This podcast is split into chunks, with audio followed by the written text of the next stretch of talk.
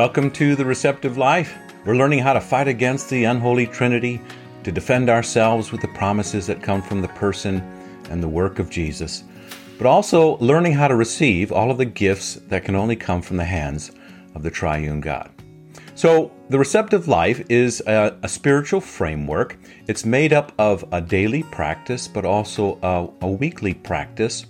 And the daily practice has six stations. So, um, in the morning, station number one, you can make the sign of the cross, you can say the Trinitarian invocation, place the name of the triune God uh, upon yourself. And in station two, you, you say the evening and uh, or the morning prayer. Station three, you make a confession of, uh, of sins. You examine your life, a life of repentance, uh, but also holding on and remembering your baptism.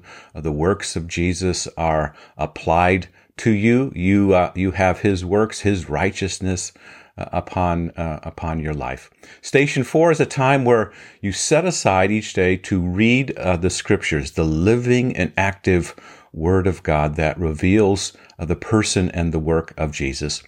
Uh, station five, that's a morning and evening commendation, as Psalm 92 would uh, would say, "It's good. It's good to proclaim the Lord's love in the morning and His faithfulness at night." And station six is a, a doxology, uh, an acknowledgement from where uh, all the blessings come from, from the hands of the Triune God, but also a blessing, uh, the blessing of the the triune God as we go about our day or as we lie down in the evening. So that's the daily practice. Now, following that is a, a weekly practice. And uh, you note there, there's uh, these different stations for the different days of the week, and these um, these focus on the chief parts uh, the core of the Christian faith. So on Monday, uh, you could focus on the Ten Commandments. On Tuesday, focus on the Creed. And in this uh, video series, uh, we're going to be talking about uh, the Lord's Prayer. Now, in the Lord's Prayer, um, there are these different petitions that, that God Himself gives to us um, as a great comfort and we can see it as a place to receive the gifts from God, but also in the sense that uh, it's a battle cry. We call out to Him in the day of trouble. Now, there's a little bridger verse from Psalm 119 then that can help us meditate on the Lord's Prayer. And it is Psalm 119, verse 145. I have called with my whole heart. Answer me, Lord. I will keep your statutes. So you can prepare to meditate on uh, the Lord's Prayer by, by saying that little verse a number of different ways. I have called with my whole heart. Answer me, Lord. I will keep your statutes.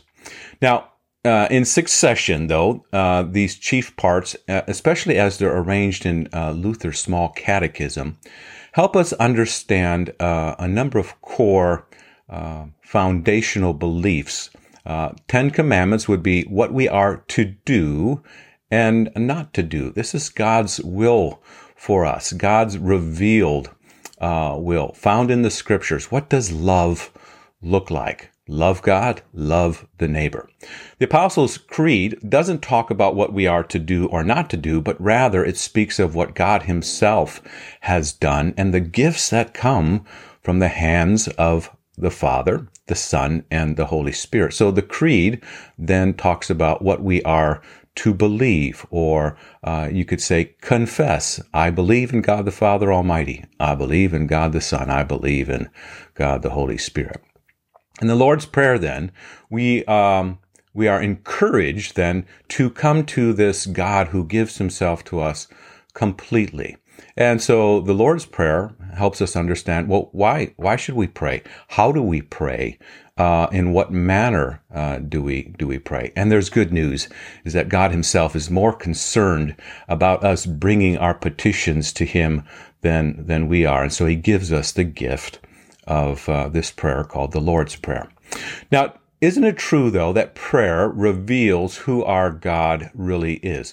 Just as everyone believes something, everyone has a confession of faith, so also, in a sense, uh, if you see prayer as crying out for help, everyone, everyone prays.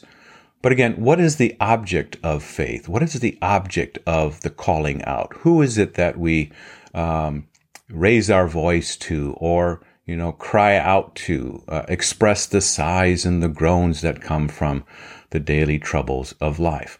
So prayer reveals who our god is. Is it the true god the father the son and the holy spirit that we're praying to? Or is it a false uh, a false god?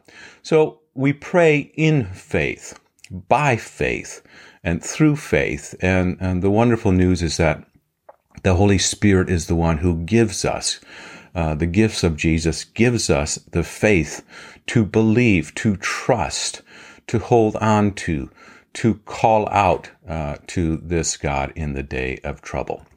Now, Psalm 50, verse 15, a wonderful verse. Maybe it's one of those verses you can you can hide in your heart. It says, "Call on me in the day of trouble; I will deliver you, and you will honor me." Harkens back to the second commandment, doesn't it? Uh, Luther in his small catechism says, Thou shalt not take the name of the Lord thy God in vain. And then, as he always does, he has this little phrase and then he just says it in such a simple way. What does this mean? Answer, well, we should fear and love God that we may not curse, swear, use witchcraft, lie, or deceive by his name, but call upon it in every trouble, pray, praise, and give thanks. So, Lord's Prayer, you could summarize it really as there is a command behind it, right? Call upon me. Don't take the name of the Lord thy God in vain. Don't curse, swear, lie, or deceive, but call upon it in the day of trouble. Uh, again, it reveals who our, our God is. So there's a command. There's also an invitation um, with a promise. So God is so gracious to us Father, Son, and Holy Spirit inviting us to pray for the gifts, the gifts of creation, the gifts of uh, redemption, all the works of Jesus, and uh, the gifts of the Spirit. So not only a command, but an invitation with a promise. And then we're comforted with uh, the blessing that God is so concerned about uh, us praying to Him that He gives to us the very words to pray uh, and the way to pray. And so, what a gift uh, the Lord's Prayer is. Now, always set in the context of prayer is this conflict, and we often refer to it again as the Holy Trinity Father, Son, and Holy Spirit against the unholy Trinity, uh, which would be the devil, the corrupt world that we live in, and our own sinful flesh. And as we go throughout uh, this uh, this uh, uh, this video about um, the different petitions in the Lord's Prayer, you'll see how Martin Luther, in his small catechism, keeps referencing this idea of the enemies, the unholy Trinity, and how uh, the petitions in this prayer, the Holy Trinity, Father, Son, and Holy Spirit, has given us weapons, uh, the very words to fight against the unholy Trinity, the devil, the corrupt world, and our own sinful flesh. So you'll see it in uh, such phrases as thy name. Thy name be holy. Hallowed be thy name. Uh, well, that's uh, against my name uh, being made holy. Thy kingdom is against my my kingdom, or the kingdom of the devil, the kingdom of this world being established. Uh, thy will uh, against my will, or the will uh, again of the evil one, the will of this world. Now, the the structure of the Lord's Prayer suppose I can maybe say it as simply as this is it begins with confidence and certainty. It ends with confidence and certainty. And in between, there are uh, these petitions that God would do his work. Uh, so we would call those the thy petitions. And that uh, he would give to us what uh, what we need in this daily life. So the us petitions. So our Father who art in heaven. Well, that begins with this boldness and confidence, uh, speaking to the one who created the universe as a, a father. And we'll learn how we come to this father as dear children. Well, how can we do that? Well, it's only through the gift of faith that God Himself has brought us into the family, uh, that He has placed His name upon us. We have boldness and confidence. Jesus is our brother. Confidence and certainty.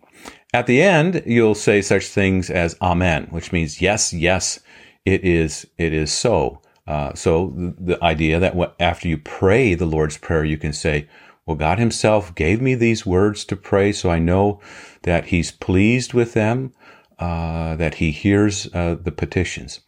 But in between, again, is uh, there's certain things that we'll, we will petition that God um, will do His work.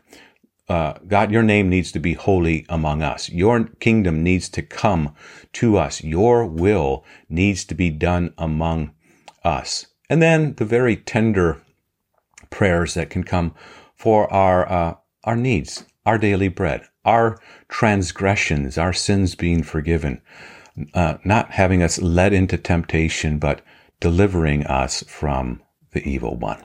So there's this command. Yes, you know, we should pray. It does reveal who our God is. We are to call upon him uh, in every trouble. Pray, praise, give thanks.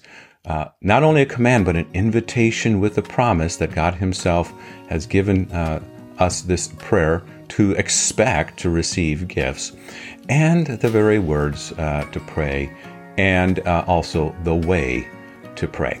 So we'll focus on this little verse all throughout our, our video series on the Lord's Prayer Psalm 50, verse 15. Call on me in the day of trouble, I will deliver you, and you will honor me.